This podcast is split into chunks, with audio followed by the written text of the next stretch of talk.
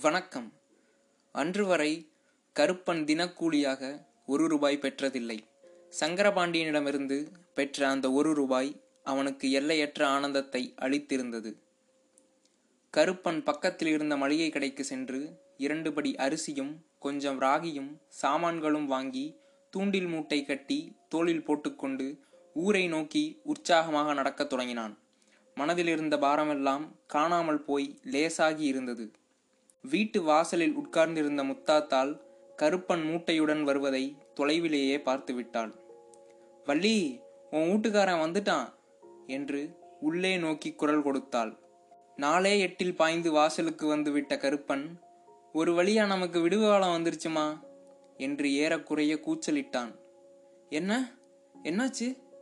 வள்ளியும் முத்தாத்தாலும் ஒரே குரலில் எல்லையற்ற ஆர்வத்துடன் கேட்டனர். கருப்பன் மூட்டையை வள்ளியிடம் நீட்டினான். இதில் அரிசி இருக்கு. முதல்ல சோறு பொங்கு.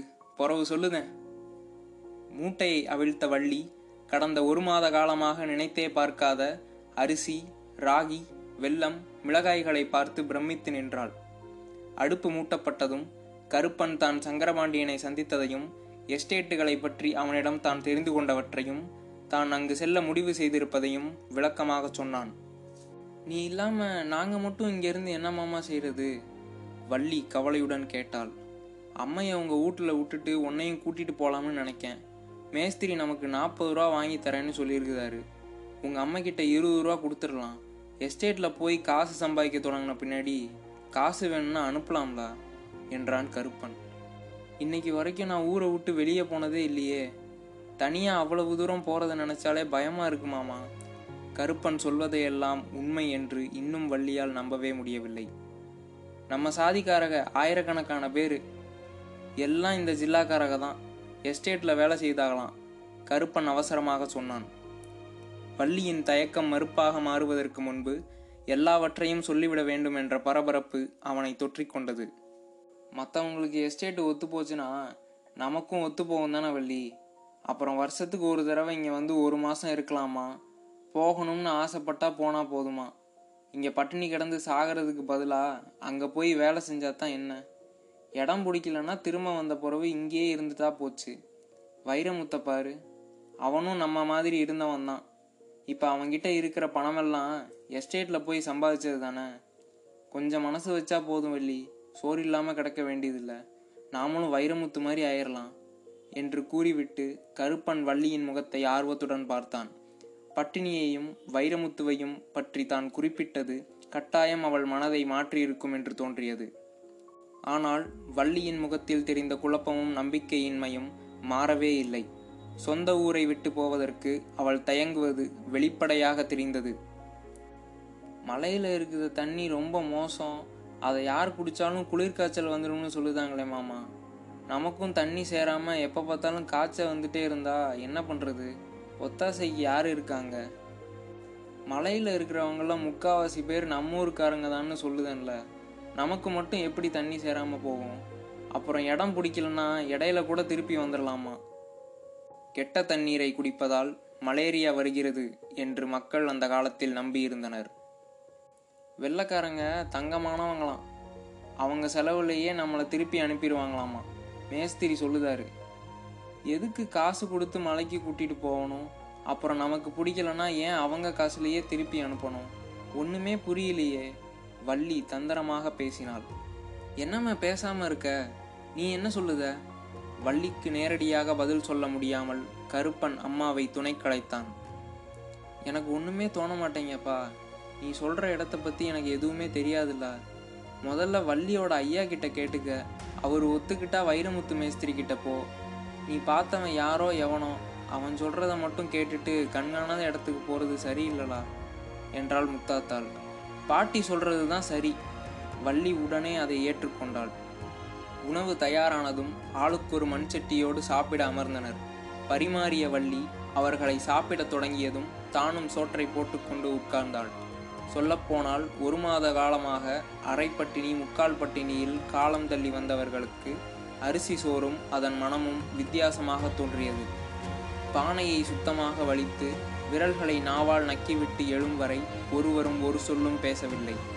கை கழுவி விட்டு குடிசைக்கு வெளியே வந்து சாவகாசமாக உட்கார்ந்த கருப்பன் கையோடு வாங்கி வந்திருந்த வெற்றிலையை மெல்லத் தொடங்கினான். வயிறு நிறைந்த திருப்தியில் முத்தாத்தால் தாங்கள் அனைவரும் கருப்பனின் அப்பாவோடு சேர்ந்து மகிழ்ந்திருந்த இனிமையான காலங்களைப் பற்றி பேசத் தொடங்கினாள். கொஞ்ச நேரத்தில் அவளை அறியாமலேயே பேச்சு நிகழ்காலத்துக்கு திரும்பியது. உங்கள் அப்பா ஒருத்தர் சம்பாதிச்சதை வச்சு அப்போல்லாம் நம்மளால் நல்லபடியாக இருக்க முடிஞ்சுது. நீ வேலை தேடி கண்காணாத மலைக்கு போக வேண்டியிருக்கும்னு அப்போ யாராவது நினச்சி பார்த்துருப்போமா? போன காலம் இனி திரும்ப வருமா என்ன? முத்தாத்தாள் பெருமூச்சு விட்டாள். கருப்பன் நீளமாக ஏப்பம் விட்டான். வயிறு நிறைஞ்சு போச்சு. சந்தோஷமா இருக்கு. இப்போ போய் வைரமுத்து மேஸ்திரியை பார்த்துட்டு வந்து வள்ளியை கூட்டிட்டு அவங்க அப்பாட்ட போகிறேன் என்று சொல்லிவிட்டு வெளியில் சென்றான். ஒரு மணி நேரம் கழித்து அவன் வீடு திரும்பிய போது முத்தாத்தாள் குரட்டை விட்டு தூங்கிக் கொண்டிருந்தாள். தாய் வீடு செல்ல தலைவாரி கொண்டிருந்த வள்ளி அவனை பார்த்ததும் மேஸ்திரி என்ன சொன்னாவ? என்று கேட்டாள். குளிர் மட்டும் தாங்கிட்டா போதுமா? நல்லா சம்பாதிச்சிடலான்னு சொல்லுதான். உங்கள் அப்பா என்ன சொல்லுதாருன்னு கேட்டுக்கலாம். சங்கரபாண்டிய மேஸ்திரி நாளைக்கு வர சொல்லியிருக்குதாரு அதனால் இன்னிக்கே முடிவு செஞ்சாகணும். கருப்பன் வள்ளியை அவசரப்படுத்தினான். அவர்கள் முத்தம்மாளின் தூக்கத்தை கலைக்காமல் படலை சாத்திவிட்டு மூன்று பர்லாங் தொலைவில் இருந்த வள்ளியின் அப்பா மகாலிங்கத்தின் வீட்டுக்கு சென்றார்கள். வீட்டுக்கு வெளியே வள்ளியின் அம்மா தனது இரண்டு மாத குழந்தையை கால்களில் கிடத்தி எண்ணெய் தேய்த்து கொண்டிருந்தாள். அம்மா! வள்ளி ஏறக்குறைய கூச்சலிட்டாள். அப்பா எங்க? முக்கியமான ஒன்று கேட்கணும் நாயக்கர் வீட்டில இருந்து இப்பதான் வந்து சாப்பிட்டுட்டு இருக்காவ. மகாலிங்கம் வடிவேல் நாயக்கர் என்ற பெரிய பண்ணையாரிடம் எடுபடி வேலை பார்த்து வந்தார். நாயக்கரின் நிலங்களில் வேலை செய்ததோடு அவரது ஆடு மாடுகளையும் மகாலிங்கம் தான் கவனித்து வந்தார். தினக்கூலிக்கு பதிலாக ஒவ்வொரு மாதமும் ஐந்து ரூபாய் சம்பளம் கொடுக்கப்பட்டு வந்தது. அதோடு அறுவடை காலங்களில் ராகி அல்லது ஏதாவது தானியம் கொடுக்கப்படும். அது அவர்களுக்கு அடுத்த அறுவடை வரை போதுமானதாக இருக்கும். எனவே மகாலிங்கம் குடும்பத்தினர் பணத்தில் புரளவில்லை என்றாலும் ஒருபோதும் பட்டினியும் கிடக்கவில்லை.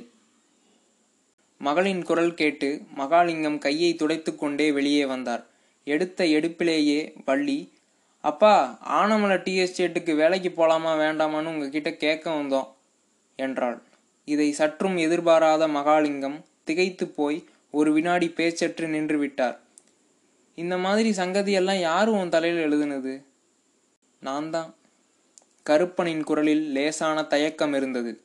எனக்கு இங்கே வேலையே கிடைக்க மாட்டேங்கு எப்பாவது கொஞ்சம் மழை பெஞ்சா தான் ஏதோ அரை வயிற்றுக்கு கிடைக்கு. இன்னைக்கு வெடியால் ஏதாச்சும் வேலை கிடைக்குமான்னு கயத்தாருக்கு போனப்ப ஆனமலை டீ எஸ்டேட்டில் வேலை பார்க்குற ஒரு மேஸ்திரியை பார்த்தேன். என்றவன் தங்களுக்கிடையே நடந்த உரையாடலை விளக்கிவிட்டு நீங்கள் ஒத்துக்கிட்டா வள்ளியை கூட்டிட்டு மலைக்கு போகலாம்னு பார்க்கேன் எங்கள் ஊர் வைரமுத்து மேஸ்திரியும் அந்த மேஸ்திரி சொன்னதையே தான் சொல்லுதான். அம்மையும் சரின்னு தோணுச்சுன்னா செய்யின்னு சொல்லிடுச்சு அதனால் நீங்கள் என்ன சொல்லுதீங்கன்னு கேட்டுட்டு போகலாம்னு வந்தோம் என்றான். அம்மா என்ன செய்யும்? நீங்கள் தான் பார்த்துக்கிடணும்னு நினைக்கேன். இப்போதைக்கு இருபது ரூபா கொடுத்துட்டு போகிறேன் மலைக்கு போய் காசு வர தொடங்கிட்டா வேணுங்கும்போது பணம் அனுப்புதோம் மாமா. அம்மையை நாங்கள் பார்த்துக்குதோம். இவ்வளவு நேரம் மௌனமாக நின்று கொண்டிருந்த மகாலிங்கத்தின் மனைவி சொன்னாள் நீ என்ன சொல்லுத வள்ளி? மகாலிங்கத்தால் இன்னும் ஒரு முடிவுக்கு வர முடியவில்லை. உங்களையெல்லாம் விட்டுட்டு கண்காணாத இடத்துக்கு போகிறது பயமாக இருக்குப்பா. இங்கேனா வேலையே கிடைக்க மாட்டேங்கு. என்ன பண்ணுறதுன்னே தெரியல. வைரமுத்து மேஸ்திரி போலாம்னு சொல்லுதானா? குளிரை பொறுத்துட்டு பத்து வருஷம் வேலை செஞ்சா அவனை மாதிரியே கை நிறைய சம்பாதிச்சிடலான்னு சொல்லுதான். பத்து வருஷமா? அங்கேயே இருக்கணும்னு சொல்லுத. மகாலிங்கத்தின் குரலில் கவலை நிரம்பி இருந்தது. அப்படி ஒன்றும் இல்லை மாமா. ஒரு வருஷம் கழிச்சு திருப்பி வந்துடலாமா அப்புறம் போகணுன்னா போகலாம். இல்லாட்டி வேண்டாம். சங்கரபாண்டியனிடம் படித்த பாடத்தை அப்படியே ஒப்பித்தான் கருப்பன். நீ போயே ஆகணும்னு நினைக்கியா? ஆமாம் நீ மகாலிங்கம் வள்ளியை பார்த்தார். எனக்கு ஒன்றும் தோண மாட்டேங்கப்பா. அது கங்கானாத இடம். உறவுக்காரங்க தெரிஞ்சவங்க ஒரு ஆள் கூட இல்லை. ஆனால் இங்கன சோறு பொங்குறதுக்கே வழி இல்லாமல் எவ்வளவு நாள் இப்படியே இருக்க முடியும்? ரெண்டு பக்கமும் பேசாத வள்ளி. ஏதாவது ஒன்று சொல்லு. கருப்பன் வற்புறுத்தினான். எந்த முடிவும் எடுக்க முடியாமல் திணறிப்போன வள்ளி அம்மா நீ சொல்லுமா என்று அம்மாவை உதவி கடைத்தாள் நான் மலைக்கு போனதே இல்லைம்மா அவளே ஒன்றும் தோண மாட்டேங்குதே. மகாலிங்கத்துக்கு எரிச்சல் வந்தது. முதல்ல இந்த மாதிரி ரெண்டும் கட்டானா பேசுறத நிப்பாட்டுங்க. இங்கே நான் பட்டினி கிடந்து சாகிறத விட மலைக்கு போறதுன்னு கடுப்பை முடிவு பண்ணிட்டான். அந்த முருகன் துணை இருப்பான். ஏதோ ஒரு மூலையில் பள்ளி ஒளி எழுப்பியது. கவுளி சொல்லிருச்சு நல்ல காலம் வருது. நீ இப்போ போகலாம் அவளே. மலையில் யோகம் வரும். நான் இப்போ நம்புதேன். தன்னால் தீர்க்க முடியாத பிரச்சனையை பள்ளி தீர்த்து விட்டதால் ஏற்பட்ட நிம்மதியோடு வள்ளியின் அம்மா சொன்னாள். எனவே அடுத்த நாள் கயத்தாருக்கு சென்று சங்கரபாண்டியன் மேஸ்திரியை சந்தித்து எஸ்டேட்டுக்கு வருவதாக சொல்லிவிடுவது என்று ஒருமனதாக முடிவு செய்யப்பட்டது. வள்ளியும் கருப்பனும் திரும்பி வந்தபோதும் முத்தாத்தாள் தூங்கிக் கொண்டுதான் இருந்தாள்.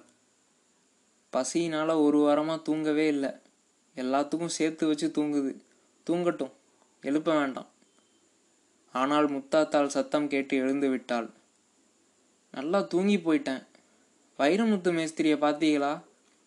வள்ளியோட அப்பாவை ரெண்டு பேரையும் பார்த்தாச்சு. பிறவு? போறதுன்னு முடிவு பண்ணிட்டோம்மா. முத்தாத்தாள் பதில் பேசவே இல்லை. அவள் முகத்தில் ஏமாற்றத்தின் நிழல் படர்ந்தது.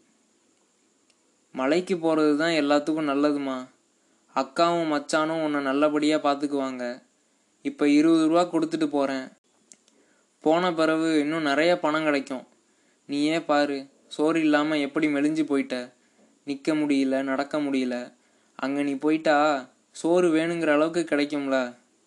நான் அங்கே போயிட்டு திரும்பி வரும்போது நீ பத்து வயசு கம்மியான மாதிரி இருப்ப பாரு. அது சரி மக்கா. எங்கேயாவது போய் நாலு காசு சம்பாதிச்சு தானே ஆகணும். எனக்கு என்ன என் புள்ள பார்த்துக்குவா வள்ளி இரவு உணவு சமைக்கத் தொடங்கினாள். அதுதான் எப்போதும் மறுநாள் காலைக்கும். கருப்பனும் அம்மாவும் வெளியே சென்று சாவகாசமாக உட்கார்ந்து கொண்டிருந்தார்கள். பொழுது சாயத் தொடங்கியிருந்தாலும் பெரும்பாலான குடிசைகள் மூடப்பட்டே இருந்தன. ஆள் நடமாட்டமே இல்லை. பழைய காலத்தை நினைவு கூர்ந்தும் எதிர்காலம் குறித்தும் தங்களை மறந்து பேசிக் கொண்டிருந்தவர்கள் வீட்டுக்கு முன்னால் வந்து நின்ற கோடங்கியை முதலில் கவனிக்கவே இல்லை. அவனது குடுகுடுப்பு ஒளியை கேட்டதும் தான் அவர்கள் கவனம் கலைந்தது. நல்ல காலம் பிறக்குது நல்ல காலம் பிறக்குது கருப்பன் தன்னை கவனித்ததை உணர்ந்ததும் கோடங்கி பேசத் தொடங்கினான். உனக்கு நல்ல காலம் வந்திருக்கு உனக்கு நல்ல காலம் வந்திருக்கு. முகத்துல அதிர்ச்சகலை தெரியுது. இந்த வீட்டுக்கு நல்ல காலம் வந்திருக்கு. சீக்கிரம் வீட்டை புதுசாக கட்ட போற. வீட்டில் ரெண்டு காலமாடு நிற்க போகுது. வீடு முழுக்க நெல் மூட்டை நிறைஞ்சு கிடக்க போகுது. நல்ல காலம் வந்திருக்கு நல்ல காலம் வந்திருக்கு. ஏதாவது கொடுத்தாயி. ஐயா என் மவன் மலைக்கு போய் நிறைய காசோட திரும்பி வருவானா? அதை பார்க்க நான் இருப்பனா? உனக்கு நல்லா தெரியுதா? முத்தாத்தாள் படபடத்தாள். உங்கள் ரெண்டு பேர் முகத்துலேயும் அது எழுதியிருக்கு தாயி. வீட்டுக்கு லக்ஷ்மி வந்துட்டா. பேரப்பிள்ளைங்க வீட்டை சுற்றி ஓடி விளையாட போகிறத பார்க்க போகிற எனக்கு ஏதாவது கொடுதாயி வள்ளி கருப்பம் கொண்டு வந்த அரிசியில் கொஞ்சம் அந்த கோடங்கிக்கு போடு. நல்ல காலம் வருதுன்னு சொல்லுதான். வள்ளி கொண்டு வந்த அரிசியை தன் தோளில் தொங்கிக் கொண்டிருந்த மூட்டைகளில் ஒன்றில் வாங்கி கொண்டவன் வள்ளியின் முகத்தை உற்று பார்த்தான். ரொம்ப யோகக்கார முகம் இந்த முகம். இந்த முகத்தில் லக்ஷ்மி சிரிக்கிறா. தங்கத்தில் ஜொலிக்கப் போகுது இந்த முகம். நல்ல காலம் பிறக்குது நல்ல காலம் பிறக்குது. கோடங்கியின் குடுகுடுப்பை ஒளி மெல்ல மெல்ல தொலைவில் சென்று மறைந்தது. சூதுவாது இல்லாத முத்தாத்தாளின் மனம் கோடங்கியின் ஒவ்வொரு சொல்லையும் அப்படியே நம்பிவிட்டது. இப்ப நான் ஒத்துக்குதேன். நீ மலைக்கு போறத சரியா சொல்லிட்டான் பாரு. அப்ப அவன் சொன்ன மத்ததும் சரியா தானே இருக்கணும்? நீ மலையிலிருந்து நிறைய காசு கொண்டு வரத்தான் போற. நாம நல்லா இருப்போம். நீ விட்டுட்டு போறேன்னு நான் கவலைப்பட மாட்டேன். நம்பிக்கையோடு பேசினாலும் அவள் குரல் மட்டும் கம்மி போயிருந்தது. மேஸ்திரியை பார்க்க எப்போ போற? நாளைக்கு வெடியாலம்மா ராகு காலம் பார்த்துக்கப்பா. வெடிஞ்ச பிறகு தான் ராகு காலம். அதுக்கு முன்னாடியே போயிடு. போகும்போது வலது கால் எடுத்து வச்சு கிளம்பு. எதுலேயும் முட்டிக்காம கவனமாக இருக்கணும். சரிம்மா சகனம் பார்த்து பத்திரமா போயிட்டு வரேன். கருப்பன் ஏற்கனவே மனதளவில் கயத்தாருக்கு கிளம்பி விட்டிருந்தான். மறுநாள் காலையில் இருள் பிரிவதற்கு முன்பே கருப்பன் கயத்தாருக்கு கிளம்பினான். நிலவு இன்னும் ஒளி வீசிக் கொண்டிருந்தது. பறவைகள் எழுவதற்கான அறிகுறியே காணப்படவில்லை. பக்கத்தில் எங்கிருந்தோ ஒரு ஆந்தை கோரமான குரலில் அலறியது. இருள் மண்டி வெறிச்சோடி போயிருந்த தெருக்களின் வழியே நடந்து செல்லும்போது கருப்பனுக்கு இதயம் கனத்து போனது. எப்படி இருந்தாலும் ஐந்தாண்டுகளுக்கு மேல் எஸ்டேட்டில் இருக்கக்கூடாது என்று தனக்குத்தானே தீர்மானம் செய்து கொண்டான். அதற்குள் ஒரு சோடி மாடுகளும் கொஞ்சம் நிலமும் வாங்கிவிட வேண்டுமென்று தோன்றியது. சூரியன் உதிக்கும் முன்பே கயத்தாரை அடைந்து விட்டவன் தான் முன்பு சங்கரபாண்டியனை சந்தித்த கடைக்கு சென்றான். மேஸ்திரி இன்னும் வரவில்லை. கடை இன்னும் திறக்கப்படவில்லை. அவன் தெருவில் உட்கார்ந்து முழங்கால்களை கட்டிக்கொண்டு மேஸ்திரியை எதிர்பார்க்கத் தொடங்கினான். அரை மணி நேரம் கழித்து கடையை திறந்த ஒருவன் ஒரு பெஞ்சை வெளியே கொண்டு வந்து போட்டான். உணவு தயார் என்று அறிவிக்கும் வகையில் ஒரு கிராமாஃபோன் கரகரப்பான குரலில் பாடத் தொடங்கியது. கடைசியில் ஒரு வழியாக சங்கரபாண்டியன் வந்து சேர்ந்தான். அட அதுக்குள்ள வந்துட்டியா? என்ன சொல்லுத? எங்களையும் கூட கூட்டிட்டு போங்கண்ணே. பெத்த தகப்ப மாதிரி நினச்சி உங்களோட வரோம். எங்களுக்கு ஒரு வழி சொன்னா உங்களுக்கு புண்ணியமா போகும். மேஸ்திரியின் முகத்தில் ஒரு மெல்லிய புன்முறுவல் அரும்பியது. நான் பார்த்துக்கிறேன்டா இப்போவே கோயில்பட்டி ஏஜென்ட் கிட்ட கூட்டிட்டு போய் எல்லா ஏற்பாடும் பண்ணிடுதேன் மலைக்கு வேலைக்கு வரேன்னு ஒரு கையெழுத்து போட்டுடு. பிறகு பணம் கிடைக்கும். முதல்ல எதுனாச்சும் சாப்பிடலாம் என்று சொல்லிவிட்டு அருகில் கிடந்த பெஞ்சில் அமர்ந்தான். கருப்பன் சற்று தள்ளி தரையில் உட்கார்ந்து கொண்டான். சிப்பந்தி வெளியே தலையை நீட்டினான். கங்காணி என்ன சாப்பிடுத? எங்கள் ரெண்டு பேத்துக்கும் இட்லியும் காப்பியும். சிப்பந்தி இரண்டு பாக்கிலைகளில் இட்டிலிகளை எடுத்து வந்து சங்கரபாண்டியனுடையதை பெஞ்சிலும் கருப்பனுடையதை தரையிலும் வைத்தான். மேஸ்திரிக்கு பித்தளை டம்ளரிலும் கருப்பனுக்கு மண் குவளையிலும் காப்பி வந்தது. கருப்பன் ஆர்வத்துடன் நொடியில் இலையை காலி செய்து விட்டான். மேஸ்திரி பணம் கொடுத்துவிட்டு அவனை பேர்ந்து நிற்கும் இடத்திற்கு அழைத்து சென்றான். பஸ்ஸில் மேஸ்திரிக்கு நடுவிலும் கருப்பனுக்கு கடைசி சீட்டிலும் இடம் கொடுக்கப்பட்டது. கருப்பன் அதற்கு முன்பும் பேருந்தை பார்த்ததுண்டுதான். ஒரு முறை நின்று கொண்டிருந்த பஸ்ஸில் திருட்டுத்தனமாக ஏறி உட்கார்ந்து கூட பார்த்திருக்கிறான். ஆனால் பயணம் செய்வது இதுதான் முதல் முறை. அவனுக்கு ஏதோ ஆகாயத்தில் பறந்து கொண்டிருப்பது போல் தோன்றியது. கோவில்பட்டிக்கு வந்து சேர்ந்து விட்டதை கூட உணராமல் தன்னை மறந்து உட்கார்ந்து கொண்டிருந்த கருப்பனை சங்கரபாண்டியன் எழுப்பி ஏஜென்ட்டிடம் அழைத்து சென்றான். ஏஜென்ட்டின் அலுவலகம் என்னவோ சாதாரணமாகத்தான் தோன்றியது. ஆனால் நாட்டின் எஜமானர்களான வெள்ளைத்துறைகளின் முக்கிய சேவகன் என்ற தனது தகுதிக்கேற்ப ஏஜென்ட் அதிகார தோரணையுடன் வீற்றிருந்தான். சங்கரபாண்டியன் வணக்கம் செலுத்திவிட்டு பின்னால் நின்றிருந்த கருப்பனை இழுத்து நிறுத்தினான். இந்த பைய ஆனமலை எஸ்டேட்டுக்கு வேலைக்கு வர ஆசைப்படுதான். இவன் பேரையும் இவன் பஞ்சாதி பேரையும் சேர்த்துக்கங்கய்யா. அப்புறம் வழக்கமாக கொடுக்குற பணம் வேணுமா? ஏஜென்ட் கருப்பனின் மீது ஒரு கம்பீரமான பார்வையை வீசினான். கருப்பன் முழு சரணாகதியை காட்டும் விதத்தில் தாழக் குனிந்து வணங்கிவிட்டு ஒரு கையால் வாயை பொத்திக் கொண்டான். இதுக்கு முன்னாடி ஏதாவது தேயிலை தோட்டத்தில் வேலை செஞ்சிருக்கியாடே? கருப்பன் தலையசைத்து மறுத்ததும் ஏஜென்ட் மேஸ்திரியிடம் திரும்பினான். என்ன மேஸ்திரி எல்லா விவரமும் சொல்லிட்டியா? இல்லை சொல்ல வேண்டியது மட்டுமாவது சொல்லியிருக்கியா? எல்லாத்தையும் சொல்லிட்டேன்ல.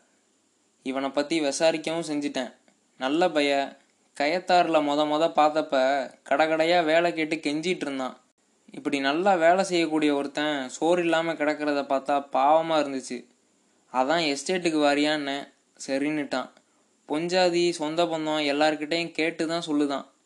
ஏஜென்ட் கருப்பனை அளவெடுப்பது போல் பார்த்துவிட்டு என்னடே பொஞ்சாதியோட குமரிமலை தோட்டத்துக்கு போறியா? துறங்கிக்கிட்ட வேலை பார்ப்பியா என்றான். போறேங்கய்யா. ம். சரி பணம் எவ்வளவு வேணும்? கருப்பன் சங்கரபாண்டியனை பார்த்தான். நாற்பது ரூபா கொடுங்க. பயலுக்கு வயசான அம்மா ஒன்று இருக்கு. அதை சொந்தக்காரங்க வீட்டில் விட்டுட்டு பணம் கொடுத்துட்டு தான் வரணும். இவன் நல்ல வேலைக்காரன்யா. பார்த்தாலே தெரியுதுல்ல. சட்டப்படி ஒரு ஆளுக்கு பத்து ரூபா தான் கொடுப்போம். மிஞ்சி போனால் பதினஞ்சு ரூபா. ஆனால் நீ சொல்கிறதால ஆளுக்கு இருபது ரூபா தரேன்.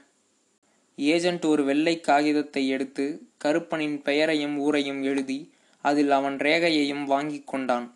இந்த சடங்கு முடிந்ததும் கருப்பனிடம் நாற்பது ரூபாய் வழங்கப்பட்டது. அதை அவன் பயபக்தியோடு இரண்டு கையாலும் பெற்றுக்கொண்டான் எல போய் நல்லபடியா வேலை பாரு. நீ நல்லபடியா இருந்தா துறைகளும் உன்னை நல்லபடியா பார்த்துக்குவாங்கடே பிறகு பணம் கூரையை பிச்சுட்டு கொட்டும். இதோ இந்த மேஸ்திரி மாதிரி. ஒரு வருஷம் கழிச்சு வரும்போது என்னை பார்க்க மறந்துடாதடே. இல்லை சாமி. சங்கரபாண்டியன் அவனை அழைத்து சென்று கயத்தாருக்கு டிக்கெட் வாங்கி கொடுத்தான். எல வர திங்கக்கிழமை கிளம்புதோம். செய்ய வேண்டியதை செஞ்சு முடிக்கிறதுக்கு நிறைய நேரம் இருக்கு. ஒரு நாள் முன்னால ஞாயிற்றுக்கிழமை நாயக்கர் டீ கடைக்கு வந்து எப்போ எங்கே வரணும்னு கேட்டுப்போ. பஸ்ஸு கிளம்ப இன்னும் ஒரு மணி நேரம் இருக்குடே. அது வர ஊரை சுற்றிப்பார் போ. கருப்பன் அதுவரை ரயிலை பார்த்ததே இல்லை. ஏற்கனவே பஸ் பயணத்தால் பிரமித்து போயிருந்தவன் ரயிலையும் பார்த்து விட வேண்டுமென்ற முடிவுக்கு வந்தான். ரயில் நிலையத்திற்கு வெளியே போடப்பட்டிருந்த வேலியை பிடித்துக்கொண்டு உள்ளே எட்டி பார்த்தான். அங்கே பல சரக்கு ரயில் பெட்டிகள் நின்று கொண்டிருந்தன. அதுதான் ரயில் என்று நினைத்துக்கொண்டு இது எப்படி நகரும்? ஆட்க எங்க உட்காருவாக? என்று வியப்புடன் யோசித்துக் கொண்டிருந்தவன் தூரத்தில் புகையை கக்கிக் கொண்டு வந்த பயணிகள் ரயிலை கவனிக்கவே இல்லை. எஞ்சின் இடி போன்ற ஓசையுடன் திடீரென்று அவனை கடந்து சென்றபோது பீதியில் மயக்கமே வந்துவிட்டது. மார்பே வெடித்துவிடும் போலாகி கை கால்களெல்லாம் பதறிப்போய்விட்டன பதறிப் போய்விட்டன. அதற்குள் அவனது பிளந்த வாயையும் விரிந்த கண்களையும் கண்டுகொண்ட சில சிறுவர்கள் கேலியும் கிண்டலும் செய்யத் தொடங்கினர். தன்னை பார்த்துதான் அவர்கள் சிரிக்கிறார்கள் என்பதை உணர்ந்ததும் அவன் மிகுந்த தயக்கத்துடன் அங்கிருந்து அகன்றான்.